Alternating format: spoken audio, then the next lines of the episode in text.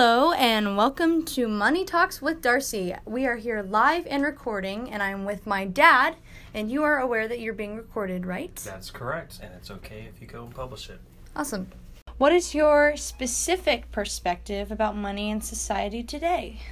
Well, I think money plays an important part that we need to not only use it to uh, buy things that we need, but also be able to put money to the side so that we can save for future and for emergencies. And also, I like to have margin in our account so we can give money to organizations and charities that we support. Awesome. Uh, what bank do you use? We actually use three banks.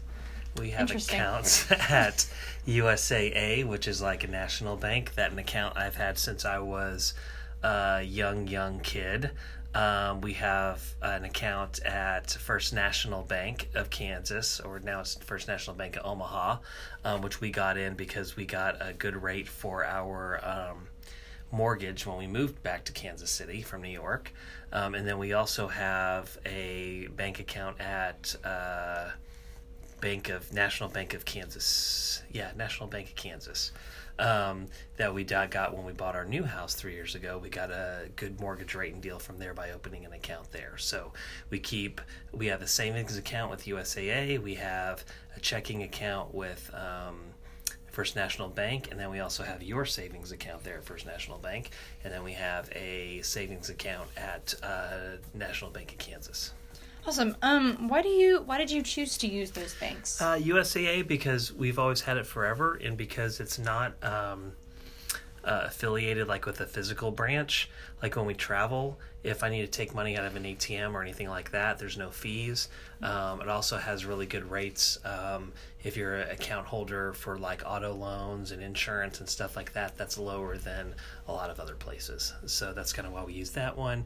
National Bank of Kansas, it's a good local bank uh, through our mortgage, which though we use it mostly as a savings account, but then our um, First National First National Bank of Omaha, First National, we use them mostly for our checking and stuff because they've always had good rates and stuff. Awesome. Um, do you invest in any stocks? We don't really. We don't have tons of stock. We do have a couple of shares of stock in Disney, which we've had forever, that were gifted to us years ago um, but we don't do a lot of stock stuff. Hmm. Um, what kind of stocks would you invest in if you, since you haven't invested? Um, in I always like, you know, I don't know. I always like technology stocks because I think technology kind of goes is pretty stable if you have a good company and they're putting things. I always say I wish I would have bought stock when Apple was small, like when mommy and daddy were in college. The um, iPod had just came out in stock at that time. Like Apple stock was like four or five dollars a share, and now it's like three hundred something dollars a share, or something ridiculous, which would have been awesome. But it's okay. Um, it's just uh, stocks are are pretty risky, and it takes a lot of um, research to do it well. So we don't do a ton of stock um, investment. awesome. Uh, would you prefer a robot advisor broker or a personal advisor? Broker? I would prefer personal advisor um, because I think a lot of personal advisors, especially if they're with like a group, that they have kind of they do kind of a mix of both. They have um, products and stuff like that that they use within their own brokerage. But a personal advisor, I think you can talk more with like here kind of things I want to plan for, like college for you, or for retirement, or hey, we want to do an improvement on the house. Like how can we balance all those and make um, uh, plans for all those in the future uh, it, as a attainable goal, and I think they can better kind of talk through that stuff than just plugging numbers in a computer. Hmm. Um, what are your tips for people that want to invest in the stock market? Well, although I don't do it myself, I would say research is probably key in watching trends as things go up and down, and not only just watching the stock market, but also watching the news to see what type of things are happening. So, like, you know, one thing that always happens is Apple stock is always one of those that kind of fluctuates around releases of the iPhone. Um, I know when uh, September 11th happened, it was interesting. Stocks fell down, but the ones that went up were defense contractors and stuff like that because of obviously war and things. So it's not only knowing and watching stocks and their traditional st- uh, their tradi- their uh, uh, traditional performance or their past performance, but also just being aware of what's going on in the news. Interesting.